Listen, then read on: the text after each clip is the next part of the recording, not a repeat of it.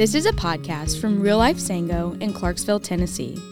Thank you for being a part of our online community. We would love for you to join us at 8:30 or 10 a.m. on Sunday morning at the City Forum. In the meantime, if you would like to share a prayer request, make a financial contribution, or take a step at real life, you can text mission to 97000. Now enjoy the podcast. You know what frustrates me? It's when my beautiful, godly, sweet wife interrupts me and finishes my sentence, and she's wrong about what I was going to say. You got anybody like that in your life? now, to be clear, I'm pretty sure my wife learned that from me, right? Like she probably just like picked that up from me. Uh, but do you have anybody like that in your life? They, they'll, they'll just interrupt you.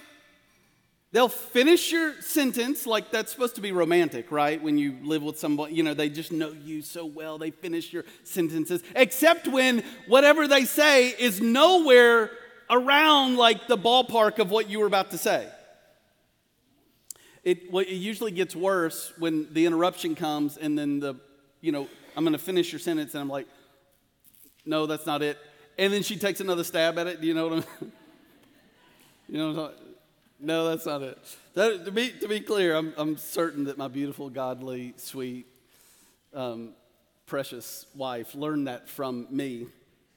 But maybe you have somebody like that where you, you think they you think they know where you know maybe you're that person. You think you know maybe you're the interrupter. You know, in our text in Luke 19 this morning, the disciples uh, they thought they knew what was about to happen. They thought they knew what Jesus was about to do. And, and Jesus teaches them a parable. He gives them a story that packs a punch, that, that makes a big idea point. He teaches them a parable to say, no, no, no, that's not, what I, that's not what's about to happen. you think you know what's about to happen, but no, no, no, that's not what's about to happen. So I want you to follow along as I read in Luke chapter 19 uh, this, this parable picking up in verse 11. And let's see what the disciples thought was about to happen. And let's see what Jesus tells them is going to happen. Uh, Luke chapter 19, verse 11. And as they heard these things, he proceeded to tell a parable because he was near to Jerusalem and because they supposed that the kingdom of God was to appear immediately. He said, therefore, a nobleman went into a far country to receive for himself a kingdom and then return. Calling ten of his servants, he gave them ten minas. And he said to them, Engage in business until I come. But his citizens hated him and sent a delegation after him, saying, We do not want this man to reign over us. When he returned, having received the kingdom, he ordered these servants to whom he had given the money to to be called to him, that he might know what they had gained by doing business. The first came before him, saying, Lord, your mina has made ten minas more. And he said to him, Well done, good servant. Because you've been faithful in very little, you shall have authority over ten cities. And the second came, saying, Lord, your mina has made five minas. And he said to him, And you are to be over five cities. Then another came, saying, Lord, here is your mina, which I kept laid away in a handkerchief for I was afraid of you because you are a severe man. You take what you did not deposit and reap what you did not sow. He said to him, I will condemn you with your own words, you wicked servant. You knew that I was a severe man, taking what I did not deposit and reaping what I did not sow. Why then did you not put my money in the bank? And at, and at my coming, I might have collected it with interest. And he said to those who stood by, Take the mina from him and give it to the one who has ten minas. And they said to him, Lord, he has 10 minas.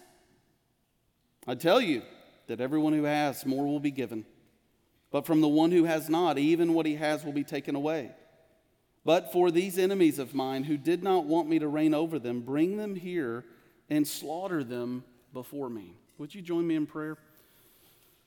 Father, we pray that you would speak by your Holy Spirit through your sacred scriptures that you would speak personally and powerfully to us in this moment. We pray in Jesus' name.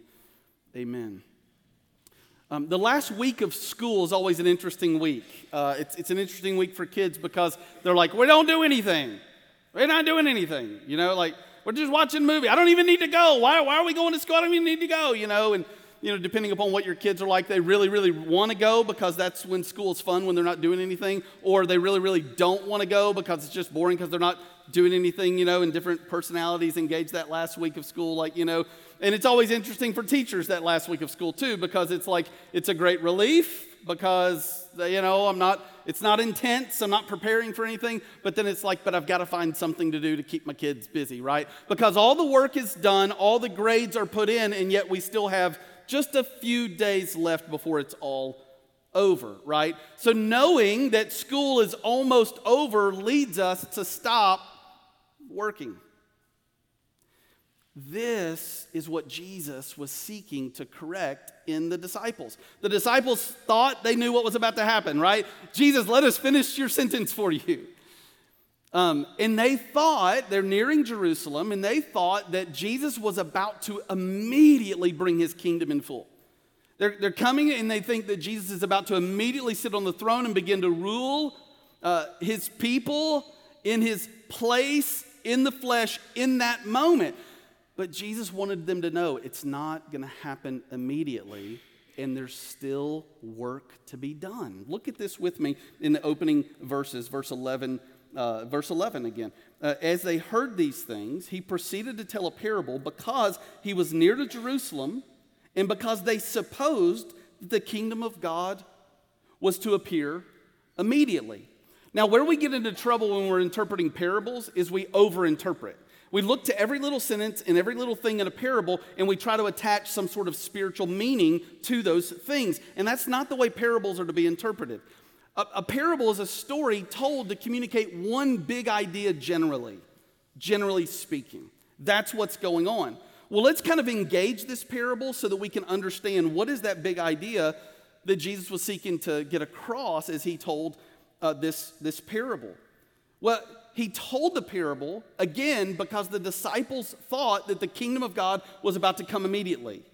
Jesus knew he was about to go to the cross, to die in our place for our sins, the greatest demonstration of love that we've ever seen. The Son of God hanging on the cross in our place. Hallelujah, we can be forgiven and free because he bore our sins on the cross.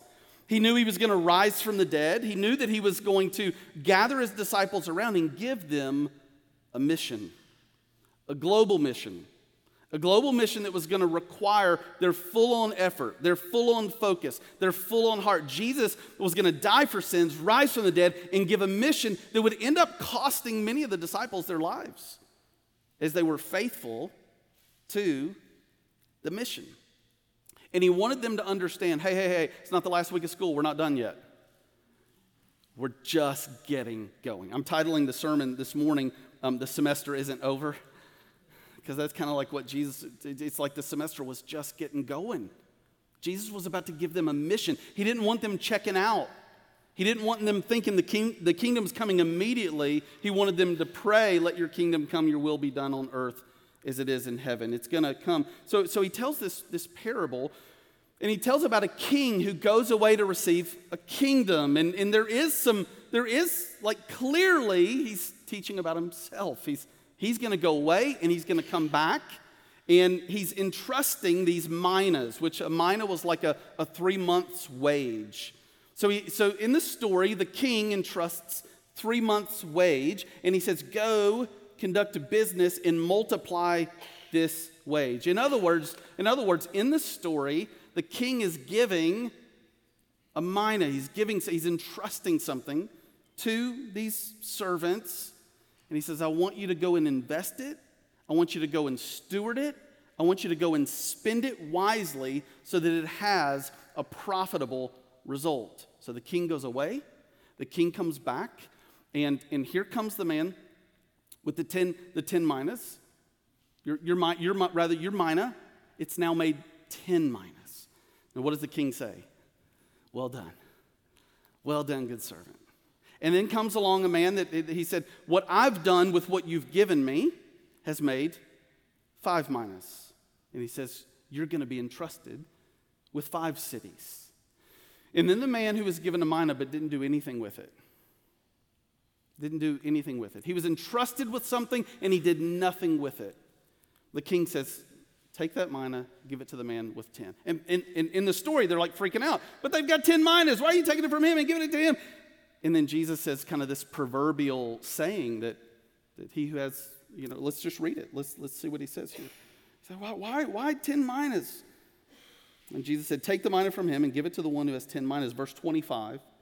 And they said to him, Lord, he has 10 minas. I tell you that everyone who has, more will be given. But the one who has not, even what he has will be taken away. He's, he's painting this picture that, that when the king comes and returns, those that have truly gone all in and invested, it's just going to be outpouring their reward. Um, but those that did nothing, they're going to have nothing. It's only going to be judgment when we do nothing with what we've entrusted. Here's the big idea that Jesus is trying to get across in this parable. Don't miss this. Don't get don't miss the forest for the trees. Don't overanalyze every little phrase and don't miss this. Leverage your life for Jesus and you'll enjoy the results and rewards.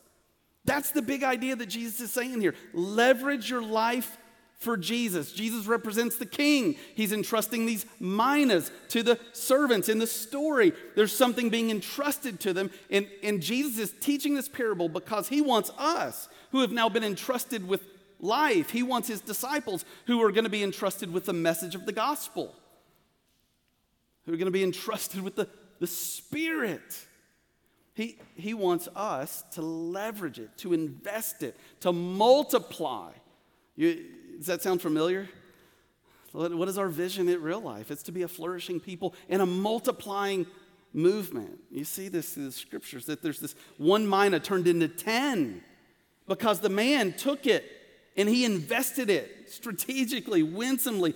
So, so I could have said that the big idea was um, live for Jesus, live for Jesus, and you'll enjoy uh, the results and the rewards. But I use this word leverage because I think that that accurately depicts what's going on in the story that Jesus tells. I, think that accurately depicts what's going on in the parable. In, in other words, the, the, in the story, the king entrusts a mina, then he goes away to receive his kingdom. And he comes back having expected them to strategically do something with the mina that he gave them. So he's expecting not just that they would you know, live, but rather that they would leverage it. Leverage it. Now, you know what a lever is, right? You can kind of see a lever. I thought about bringing like bricks and a board in here, but it's like a seesaw, you know? That's right. You remember the old seesaw on a playground, you know? And you know, like when, like if you were the little kid, like you always wanted the big kid to get on the other end of the seesaw to see if you'd like get some air. Do you remember that? You know, you'd be like, hey, you know, sometimes you, you know, if you couldn't find a big kid, you'd be like, give me three kids. Give you guys come over here and like all sit down at the same time to see if I can get some air. Do you remember that on the playground? Maybe it was just me. I don't know. That's what it means to, to leverage it. It, it, it means we're going to put so much focus right here to generate something. To, to, gen- to generate something. So, so, as we think about leveraging our lives for Jesus, what we're talking about is intentionally, passionately, strategically investing our life. Not coasting, not wishy washy, not distracted, not too busy, not apathetic. Instead, focused and resolved in our commitment to Jesus. You can break it down simply as, as we, we leverage our time, our most valuable asset. We leverage our talents, the way God has made us and the gifts that He's given us. And we leverage our treasure, the resources that He's entrusted to us. Our time, our talent, and our treasure. That's what it looks like to leverage your life for Jesus. In other words, we're going to walk out of here today. Monday morning is going to come rolling in, and we're going to be living our lives for someone or something. There's going to be an ultimate purpose. There's going to be an ultimate passion. And Jesus is telling this to his disciples to say, the semester's not over. You can't coast. We're not just watching movies today. I have work for you to do. And that's what Jesus is saying to us today. I have work for you to do. Work that's going to take your time, and work that's going to take your talent, and work that's going to take your, your treasures. Um, what we see is that if we leverage our life for Jesus in this story, this big idea that Jesus is seeking to teach us, if we leverage our life for Jesus, we get to enjoy the results. We get to enjoy the results. When you begin to live your life for Jesus, you begin to see the fruit of what God does through your life.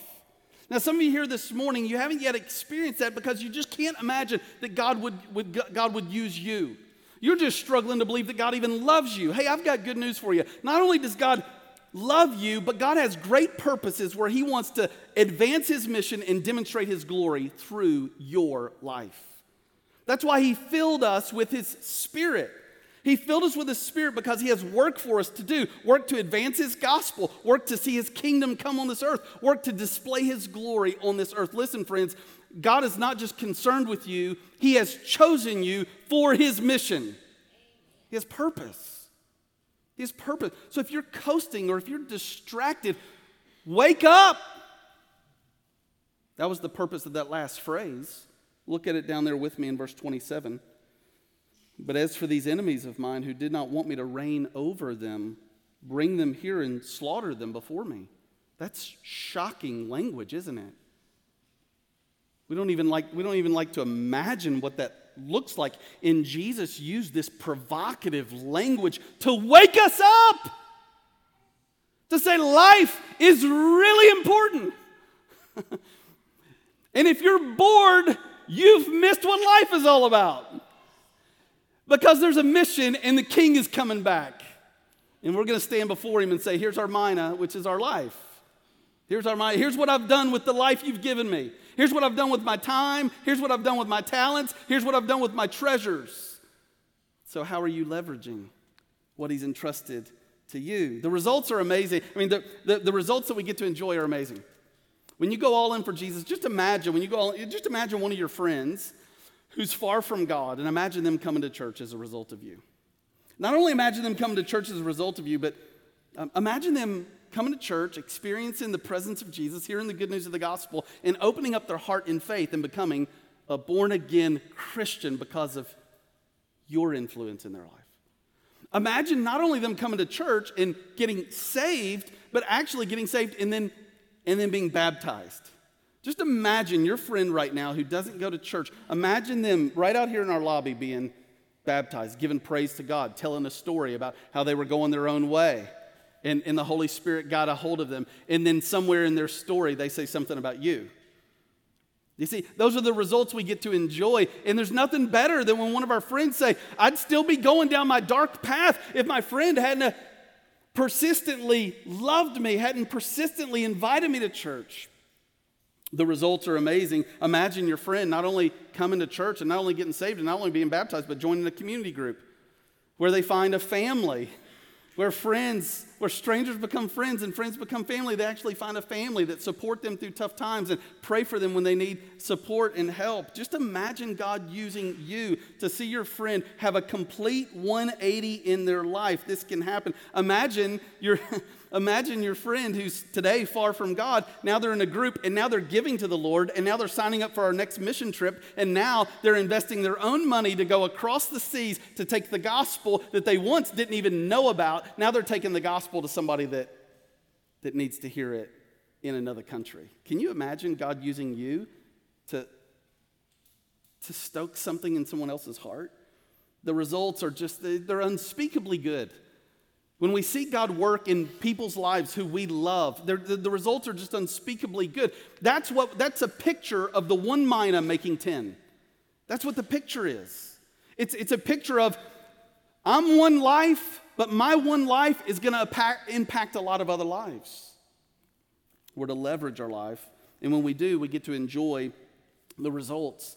You know, we as a church family over the next over the next year, we're going to be investing our resources to see a building built on land that we've purchased. We're going to see a building go up, and in that building, we're going to experience a ministry of hospitality Relationships are going to be built. Community is going to be drawn into this building. It's going to be a discipleship hub where people read the Bible for the first time and they grow in the likeness of Jesus. It's going to be amazing. And the results, when we enjoy that facility, can you just imagine it right now on that land? When we enjoy that facility, it's going to be so sweet, that result of walking in and gathering together as a family in a place that's ours, that belongs to us. It's the Lord's, His people's. Well, that's going to happen because we leverage our time and our talent and our treasures. But it's going to be so sweet. And that's what we see in this parable is that there's a result, but not only a result, there's a reward. So, th- so there's, a, there's, a, there's a result and a reward. And the, re- the reward is, is now you're entrusted. You're entrusted with cities to rule and reign over. That's what happened in the parable and in the story. A lot of us have confusion about what heaven is going to be like. And we're not so sure we want to go there because we just imagine it's like angels and harps know, on clouds, you know, and that just, you know, it's like, mm, I don't, I don't really like harp music, you know, and but when we pay really close attention to the Bible, we understand that God's going to bring a brand new earth where we're going to rule and reign with Jesus in a physical earth, in a glorified earth, we're not going to have any temptation towards sin. It's going to be fully eradicated. Our work is not going to be by the sweat of our brow. It's going to be full bliss, enjoyment as God intended for it in the beginning. And we're going to enjoy every, you're not going to have a Monday, you know? Like, you're not going to wake up going, I don't want to go to work. We're all going to like bounce out of bed overwhelmed with joy in the privilege of serving the Lord Jesus. Well, how good is it going to be? Well, that is in part determined in what we do with what He's entrusting to us now. How good is it going to be? Well, what we're entrusted with, in, in other words, the capacity of what we're going to get to enjoy, is in part dependent upon what we do with what he's entrusting to us now. The man whose mina made 10 minas, you're, you're entrusted with 10 cities. The man whose mina made five minas, you're entrusted with five cities to rule and reign over. We're going to have responsibility. It's going to be great joy serving the Lord, ruling in, in, the, new her, in the new earth with the Lord Jesus. Um, so there's going to be great rewards. In, in church, listen to me. I love you. And on that day, when our King returns, I want it to be the happiest day possible for you. And the way that it can be the happiest day possible is if you leverage your life for Jesus. If you leverage it, you leverage your life for Jesus. Um, there's, you know, as I think about something being leveraged, um, what came to my mind is like the blob at kids' camp. How many of you ever been to kids camp and you've done the blob? You guys know what I'm talking about? For those of you that haven't yet been to kids camp, you may want to sign up to go to kids camp after you watch this video of the blob. But at kids camp, typically they have a blob, and this is what the blob looks like. Let's see if we can show this first video. Here we go.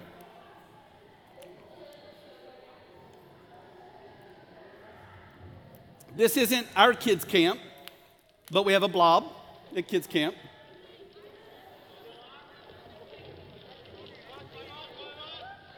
So some leverage is about to happen. He's about to put some focused force. And it's going to result in something. And it's going to be a reward. The kids love it. Res- result and reward. Are you ready for it? Here it comes. What does it look like to leverage your life for Jesus? Massive results, massive reward. Let's go.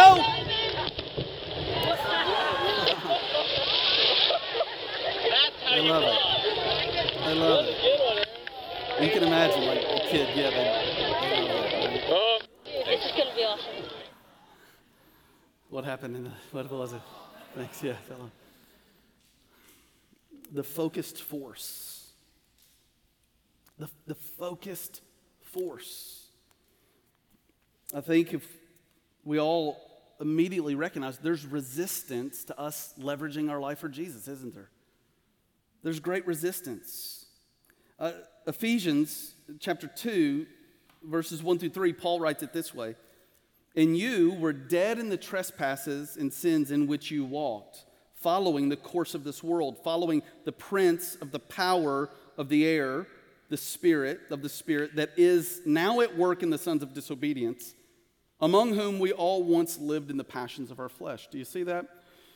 Paul's writing about what our life was like before Christ became the Lord of our life, before Jesus stepped into our life. And he describes three specific things here that even now, even though we've now come to a, a relationship with God through faith in Jesus, even now there's resistance in our life. And there's three aspects. Do you see it in this verse? And you were dead in the trespasses and sins in which you once walked, following the course of this world. The course of this world, the way of the world, the values of the world, following the course of this world, following the prince of the power of the air.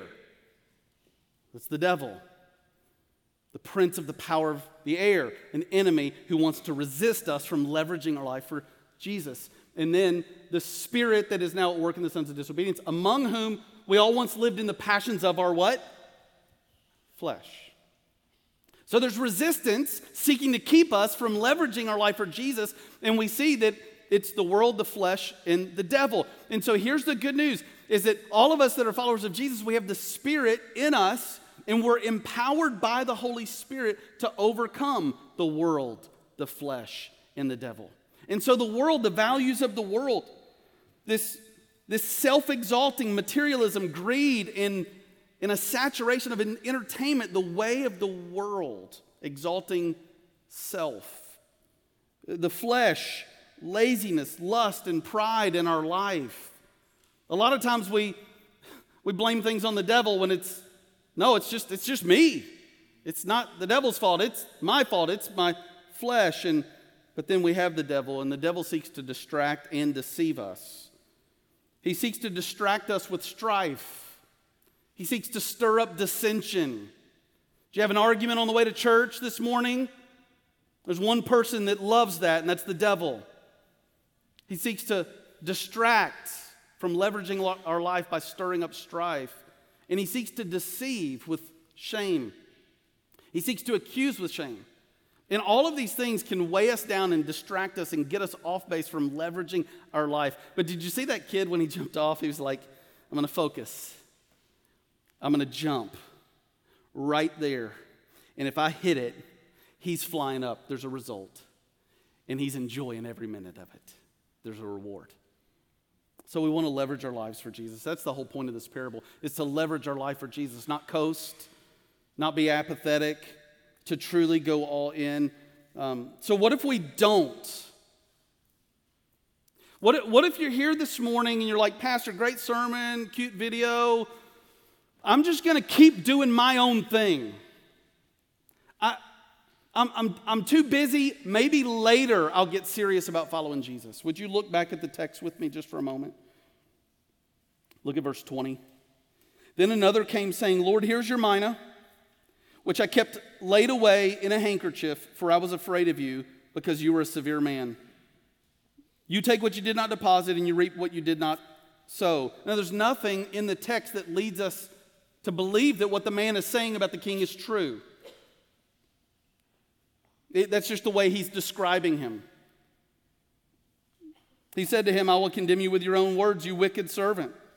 You knew that I was a severe man, taking what I did not deposit and reaping what I did not sow? It's like, really? Why then did you not put my money in the bank? And at my coming, I might have collected it with interest. In other words, here's a man that was entrusted with something and he did nothing with it. He didn't even do, he didn't even do the, the minimalistic, like just stick it in the bank and it'll grow. Friends, is your life leveraged for Jesus? Have you taken a step to serve? Have you begun to give? Are you meeting with the Lord Jesus? Are you loving those around you? Are you caring for those around you? Or are you just coasting and observing and spectating?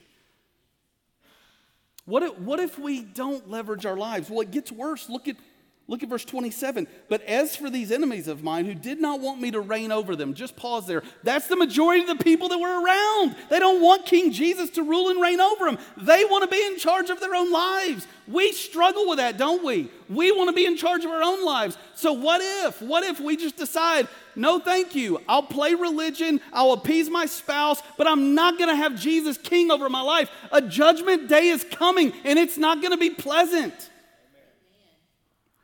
But as for these enemies of mine, how do you make yourself an enemy of God? You say, I don't want you to be my king. That's how you make yourself an enemy of God.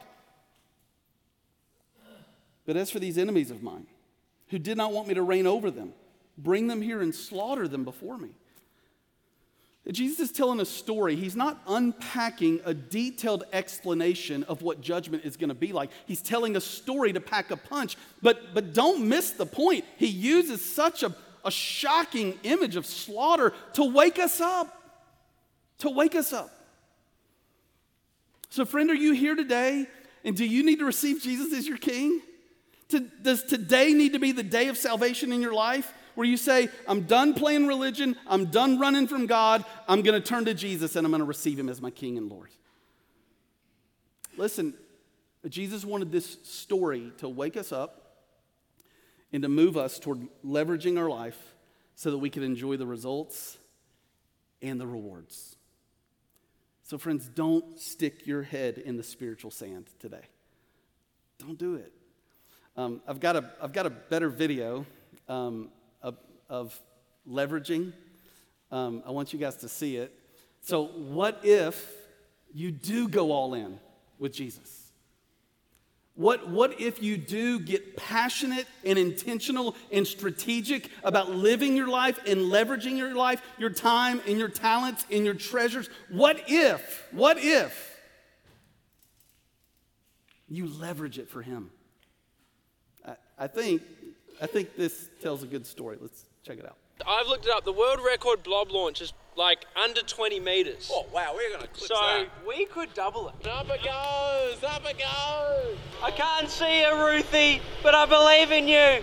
So it's not a, an actual person on the other end of the blob. If this is the first How Ridiculous video you've ever seen, then yeah, this is us. Oh, staff, cars up. Three, two, one. Fly, Ruthie! Yes! Yes! Yes! Yeah, Ruthie! Woo! Yeah, Ruthie! Oh, Just listen, listen to what he says. Listen to what he says. Yeah, Ruthie Lee, you star! She's lost her hair and an eye.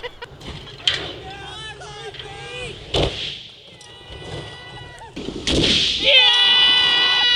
What a launch. Did you see how many flips she did? It was perfect. The She was launch like as high as the crane. And did you see she was flipping, but she was fully like arms out straight? Unbelievable result. Did you hear it? Did you hear what he said?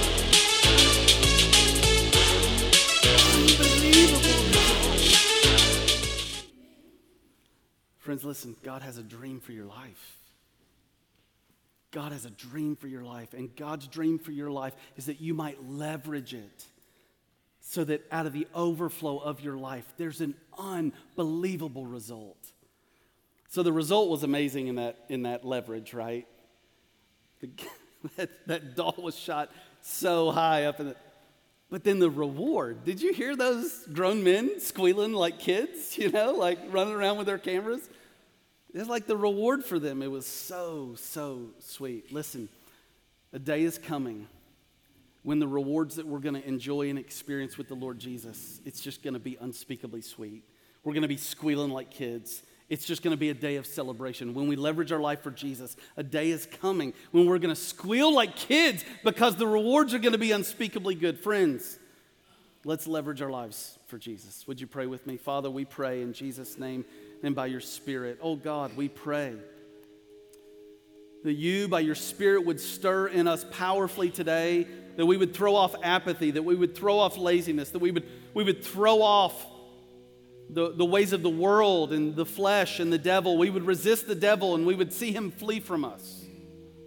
Father, I pray, have mercy on our church. Pour out your spirit in a fresh way. Captivate our hearts. Oh God, we just confess we're so distracted, we're so deceived.